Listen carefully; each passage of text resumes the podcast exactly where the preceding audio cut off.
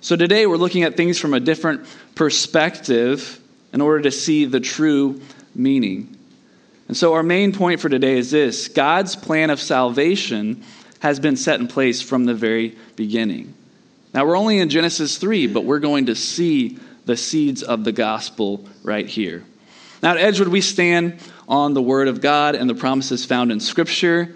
We always preach the gospel and the good news uh, and use the word here, but we're going to be looking at a lot of scripture today, so be ready. But let me go ahead and start in prayer, and then we'll look to Genesis 3. God, thanks so much for this day. Thank you for this time together. This is a day you have made. Let us rejoice and be glad in it. God, I pray that you would help us to understand your word today. Help us to see the true meaning. Help us not to miss it. God, I pray that you would uh, help us to understand your word. I pray that you would give me your words by your spirit, and Lord, you'd help us to have receptive ears and hearts today.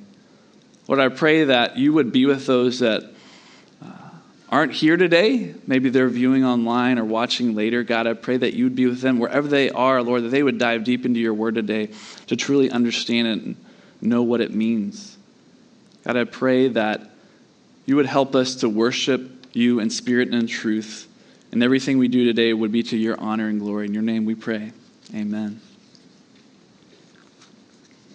So last week in Genesis 3, Pastor Brian brought us through verses 11 through 13. Now, we've been breaking down Genesis 3 in just a few verses at a time because they're so chock full of good things. And last week, talking about the blame game, so basically, after Adam and Eve sinned, this is what happened. It says, He said, Who told you that you were naked? Have you eaten of the tree of which I commanded you not to eat? The man said, The woman whom you gave to be with me, she gave me the fruit of the tree, and I ate. Then the Lord God said to the woman, What is this that you have done? The woman said, The serpent deceived me, and I ate. And so the man here, Adam, not only blames the woman, but he also blames who? He blames God. And then the woman blames the serpent. Now, because of that and what the serpent had done, and this next passage, which is our text for today, in verses 14 and 15, we're going to see what God says to the enemy. So in Genesis 3 14 to 15, this is what it said. The Lord God said to the serpent, Because you have done this, cursed are you above all livestock and above all beasts of the field. On your belly you shall go, and dust you shall eat all the days of your life. I will put enmity between you and the woman, and between your offspring and her offspring. He shall bruise your head, and you shall bruise his heel. Now, if you're just reading this to get through it, you might just say, huh, that's interesting, and move on. But there are a lot of questions that come from these verses right here. Questions like this What does the curse mean for Satan? Who is his offspring? Who is the woman's offspring? Who is he referring to in verse 15? And what is the true meaning behind bruised heads and bruised heels? So, again, hidden here, we have the gospel in seed form. So let's break this down. This is the first time we see God addressing the enemy, but it won't be the last. So basically, Satan is seeking vengeance on God and Adam and Eve for being cast out of his presence in heaven. So, number one, Satan is cursed by God above all living things. And curse here means an invocation of evil or injury against one's enemies. There's no mercy here for Satan. There will be no second chance, there will be no redemption. We know in 1 John 3 8, it says the devil has been sinning since the very beginning. And this is what started it all for him. Isaiah 14, 12 through 14. We know Satan was once an angel, Lucifer, who was cast out of heaven. Why? Let's read these verses. How you are fallen from heaven, O day star, son of dawn.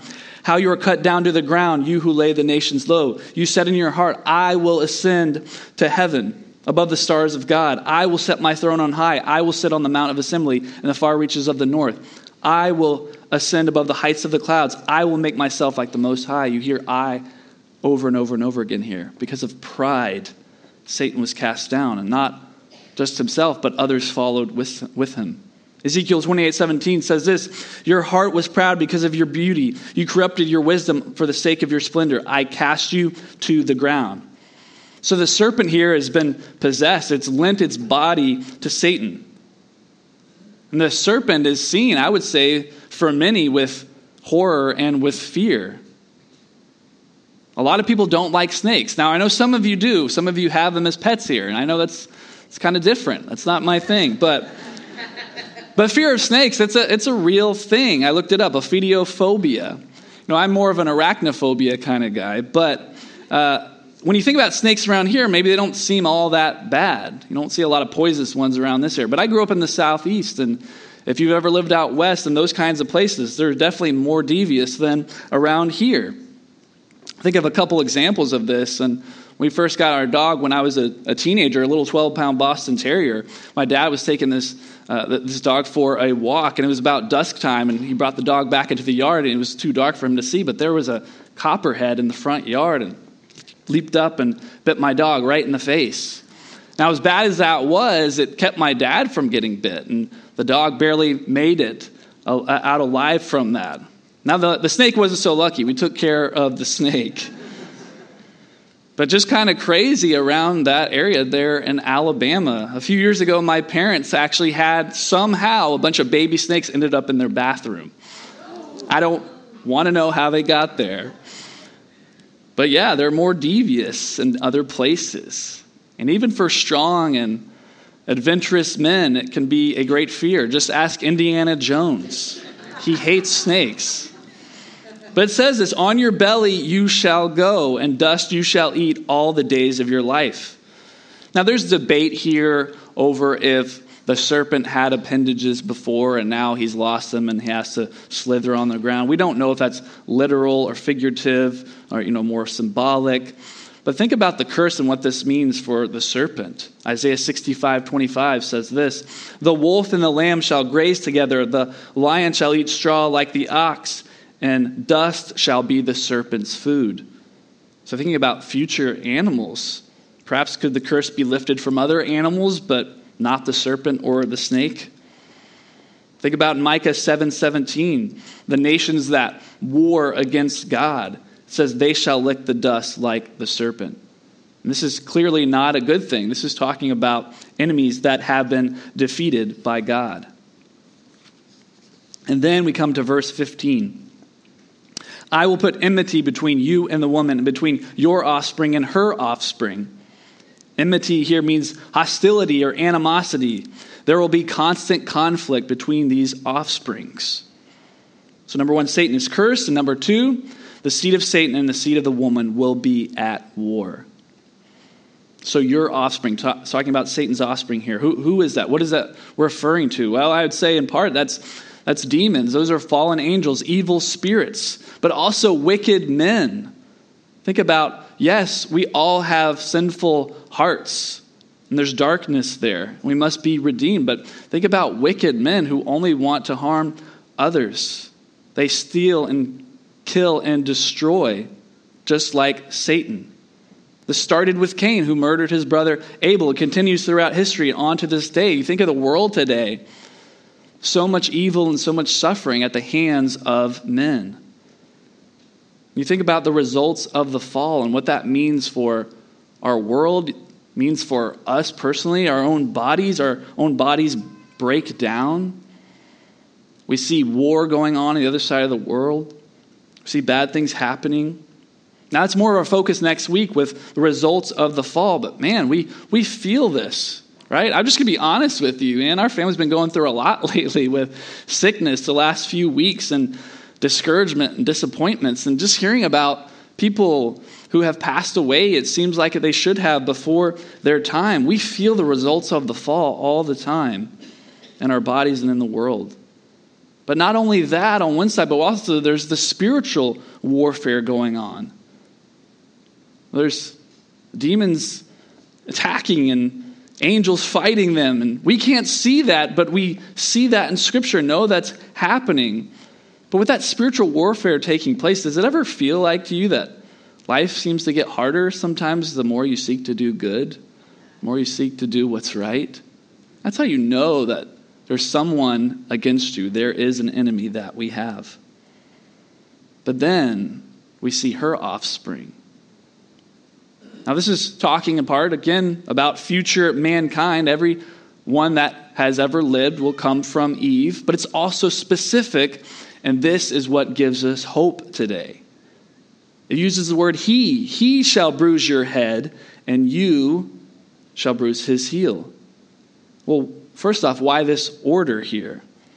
Well, a head wound's more fatal than a heel wound, so perhaps the triumph outweighs the tragedy, therefore it's being shared first. And he, the seed of the woman, will conquer the seed of the serpent. So, again, back to our main point God's plan of salvation has been set in place from the very beginning. And this is what's known as the proto evangelium or the first gospel. It was so funny last night. This is actually a, a Greek word, and I misspoke and said it's a Latin word. And after the service, there was actually a Greek speaking couple in the service that came up to me and were like, Listen, the sermon was great and everything, but we just wanted you to know this. You know, no hard feelings or anything, but that's a Greek word. And I'm like, Okay, my bad. How many times do you have someone who's speaking Greek in here, you know, correct you? But that was uh, just so interesting to hear that, but it means the first gospel. So, number one, Satan is cursed. Number two, the seed of Satan and the seed of the woman will be at war. But number three, the triumph of the gospel outweighs the tragedy of the fall. The triumph of the gospel outweighs the tragedy of the fall. So, get this even Jewish historians believe this is the most natural and log- logical explanation of these verses that's pointing to a future Messiah. One commentary writes this The Proto Evangelium makes its debut as a sentence passed on the enemy, not a direct promise to man. For redemption is about God's rule as much about man's need. The prospect of struggle, suffering, and human triumph is clear enough, but only the New Testament will unmask the figure of Satan behind the serpent. And so we see these New Testament verses. Paul writes in Romans 16 20, the God of peace will soon crush Satan under your feet. 1 John 3 8b. The reason the Son of God appeared was to destroy the works of the devil. Revelation 12 9. And the great dragon was thrown down, that ancient serpent who is called the devil and Satan. In Revelation 2010, what becomes of him? We know this one day. And the devil who had deceived them was thrown into the lake of fire. He will see his demise one day. And then the seed of the woman, the future Messiah, Isaiah prophesied of in verse 7:14, "Therefore the Lord himself will give you a sign: behold the virgin shall conceive and bear a son, and you shall call his name Emmanuel." And this was fulfilled in Galatians 4. But when the fullness of time had come, God sent forth his son, born of a woman, born under the law, to redeem those who were under the law, so that we might receive adoption as sons. So let's look more closely at these phrases again. He shall bruise your head. Another commentary says this the serpent's poison is lodged in its head, and a bruise on that part is fatal. Thus, fatal shall be the stroke which Satan re- shall receive from Christ. Though it is probable he did not at first understand the nature and extent of his doom. And you shall bruise his heel. The serpent wounds the heel that crushes him. And so Satan would be permitted to afflict the humanity of Jesus Christ and bring suffering and persecution on his people. But a bruised heel, such an interesting way to think about it. But some commentators even think this is being very specific to Jesus on the cross. Ultimately, no, a bruised heel isn't fatal. We know Jesus would die but rise again. But that bruised heel, could that even be referring to when Jesus was on the cross, being nailed to the cross, his hands and his feet? But then also think about when he would push up on the cross to breathe, perhaps his heel was being bruised on the cross itself. So again, God's plan of salvation has been set in place from the very beginning. And this is the gospel Yes, Jesus, the Son of God, will be crucified, crucified, but this would be Satan's undoing, as Jesus' resurrection from the dead would conquer sin and death, making a way of salvation and the beginning of the end of Satan. Colossians 2:15 Paul writes, "He disarmed the rulers and authorities and put them to open shame by triumphing over them in him." And then Paul and Romans, we know this as the Romans road I'm going to jump around here a lot, but read a good bit of it. Therefore, just as sin came into the world through one man and death through sin, and so death spread to all men because all sin. There it is, Adam, that sin was passed on, right? For all have sinned and fall short of the glory of God. But God showed his love for us in that while we're still sinners, Christ died for us. For the wages of sin is death, but the free gift of God is eternal life in Christ Jesus our Lord. If you confess with your mouth that Jesus is Lord and believe in your heart that God raised him from the dead, you will be saved.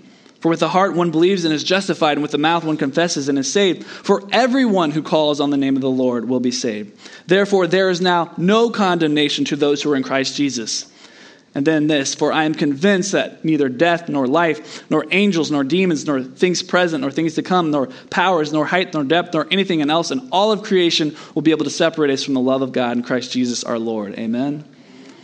So, this Jesus, our Savior, is Lord, the creator and sustainer of all things. We continue to see this throughout the New Testament. John writes, In the beginning was the Word, and the Word was with God, and the Word was God. He was in the beginning with God. All things were made through him, and without him was not anything made that was made. In him was life, and the life was the light of men. The light shines in the darkness, and the darkness has not overcome it. The true light, which gives light to everyone, was coming into the world. He was in the world, and the world was made through him, yet the world did not know him. He came to his own, and his own people did not receive him. But to all who did receive him, who believed in his name, he gave the right to become children of God, who are born not of blood, nor of the will of the flesh, nor of the will of man, uh, but of God. And the Word became flesh and dwelt among us. And we has re- received his glory. Glory is of the only Son from the Father, full of grace and truth. John writes that. Paul writes this, Colossians 1 He is the image of the invisible God, the firstborn of all creation. For by him all things were created in heaven and on earth, visible and invisible, whether thrones or dominions or rulers or authorities, all things were created through him and for him. And he is before all things, and in him all things hold together. He is currently holding all things together. If God ceased to exist, everything would fall apart. And he is the head of the body, the church. He is the beginning, the firstborn from the dead, that in everything he might be preeminent. For in him all the fullness of God was pleased to dwell, and through him to reconcile to himself all things, whether on earth or in heaven, making peace by the blood of his cross. And then another passage, Hebrews. The author writes Long ago, at many times and in many ways, God spoke to our fathers by the prophets. But in these last days, he has spoken to us by his Son, whom he appointed heir of all things through whom he also created the world. He is the radiance of the glory of God and the exact imprint of his nature. And he upholds the universe by the word of his power. After making purification for sins, he sat down at the right hand of the majesty on high.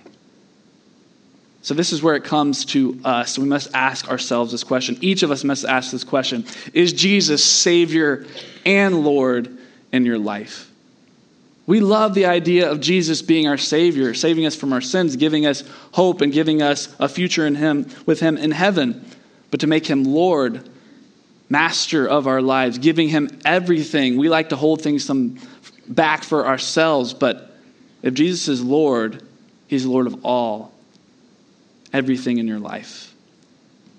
So, how do we apply this, what we've heard today?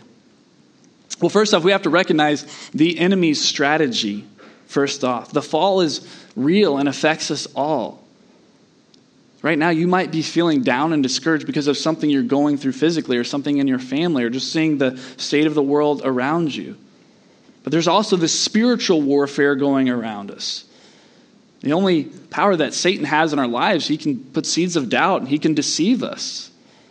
So, are you down and discouraged? Are you being are you doubting or being deceived? We have to recognize that that's what Satan uses in our lives to bring us down and to turn us away from God. So we have to recognize that. But number two, hold on to hope and believe the gospel. Hold on to hope and believe the gospel. This gospel that was prophesied from the very beginning that we just heard and has the power to save us now. And number three, no scripture. No scripture Read it, study it, memorize it, meditate on it, know it.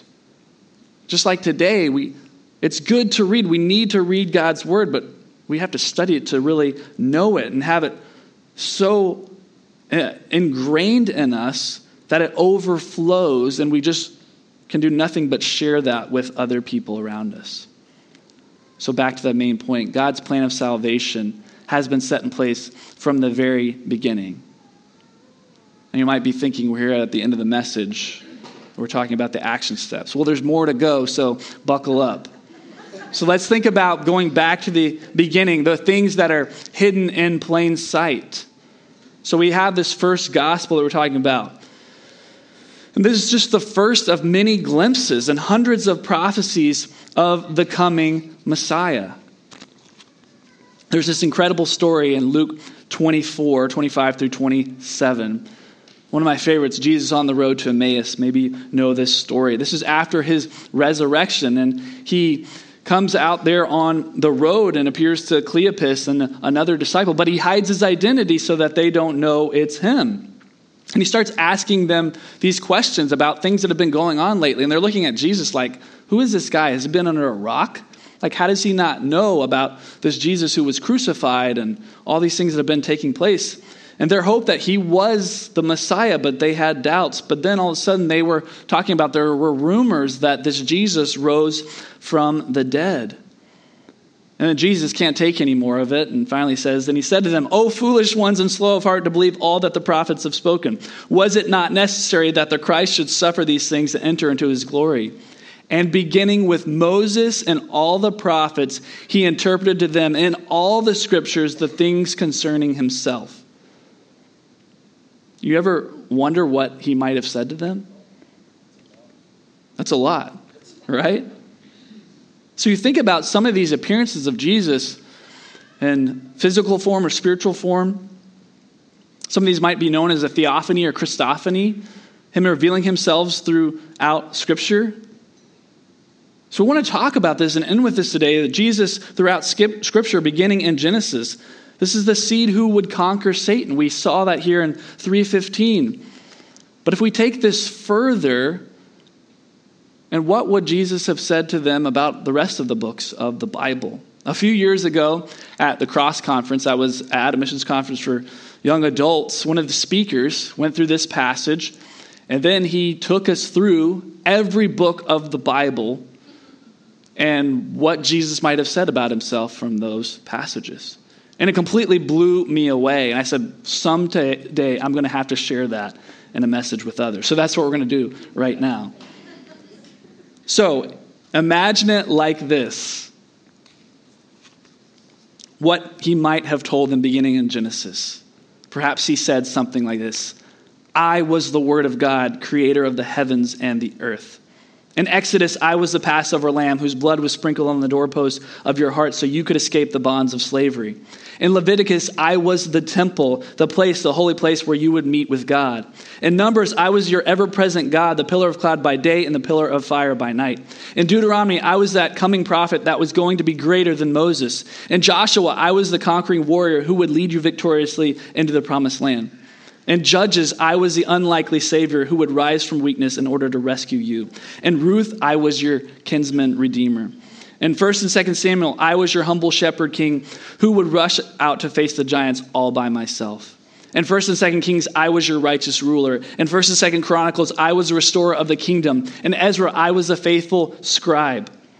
In Nehemiah, I was the rebuilder of the walls. In Esther, I was your advocate in the throne room that was risking my life to save yours. In Job, I was your living redeemer. In Psalms, I was the one who hears your cries. In Proverbs, I was the wisdom personified. In Ecclesiastes, I was the meaning and the magnus. In Song of Solomon, I was your lover and your bridegroom. In Isaiah, I was the son that would be born to you, who would be called Wonderful Counselor, Mighty God, Everlasting Father, Prince of Peace, the one who would be wounded for your transgressions and bruised for your iniquities so that you could be healed.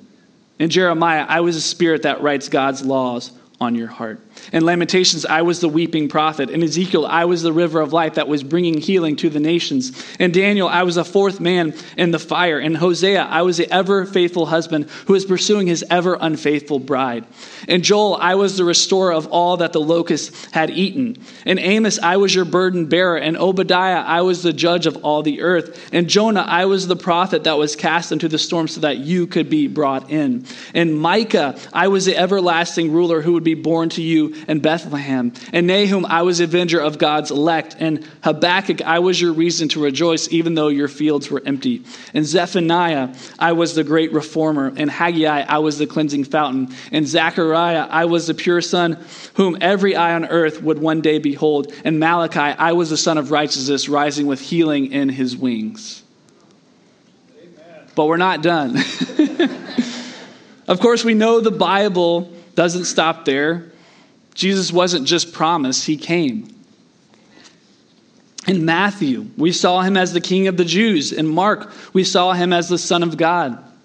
In Luke, we saw him as the Savior that was born in the city of David, Christ the Lord. In John, he was the Word made flesh, dwelling among us, full of grace and truth. In Acts, he was the Christ risen Lord that was proclaiming salvation to the nations. In Romans, he was the justifier. In 1st and 2nd Corinthians, he was the Spirit at work in the churches. In Galatians, he was the righteousness imputed to us by faith. In Ephesians, he was our divine armor. In Philippians, he is the God who meets our every need. In Colossians, he is the firstborn over all creation. And 1st and 2nd Thessalonians, he, we see him descending from heaven to meet his people in the clouds with a shout. In 1st and 2nd Timothy, he is the one mediator between God and man. In Titus, he is our faithful pastor. In Philemon, he is our redeemer who restores us to service. In Hebrews, he is our great high priest.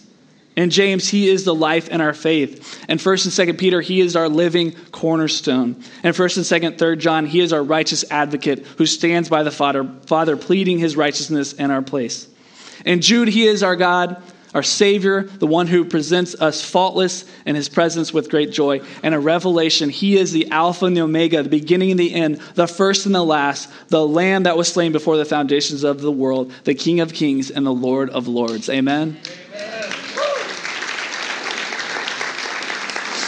So when we hear that and imagine what that might have been like for them, man, that should cause us to worship. That should cause us to worship. So maybe you're sitting here today and that's, man, just what you want to do. Perhaps you're sitting here and, man, you're thinking, I, I need to repent and believe the gospel. I've never actually believed this gospel. I've never seen these connections. I didn't understand who Jesus really is. Maybe you've made Jesus your Savior, but perhaps you've held things, some things back and you didn't completely give them over and make Him your Lord. Do you need an awakening in your life today? About 10 months ago, I, I preached a sermon here on Youth Weekend, and it was on revival from Acts 2. And I started that day with an illustration about the 1970 Asbury revival and what God had done then and talked about how 50 years later I asked this question is that even possible today? And look what God's doing in the world today. The Spirit of God is blowing, there's revival taking place in college campuses and in churches. There's movies being made about revival. Yes, the world is broken and fallen, there's spiritual warfare going on, but we see God's hand working and moving today. So, do you need revival in your life and in your heart? Do you need to be awakened today? We're going to end today with a song and give you an opportunity to worship God today. So, again, what do you need to do as a response to God's word? Do you need to worship? Do you need to repent and believe the gospel? Do you need to make Jesus not only Savior, but your Lord? Do you need to be awakened? So, I'm going to pray and I'm ask the band to come up and then we're going to take some time to worship together. But here in a few minutes, if, if you want to talk to me or someone else up front, we would love to, to pray with you and to help you and answer your questions, but just be available.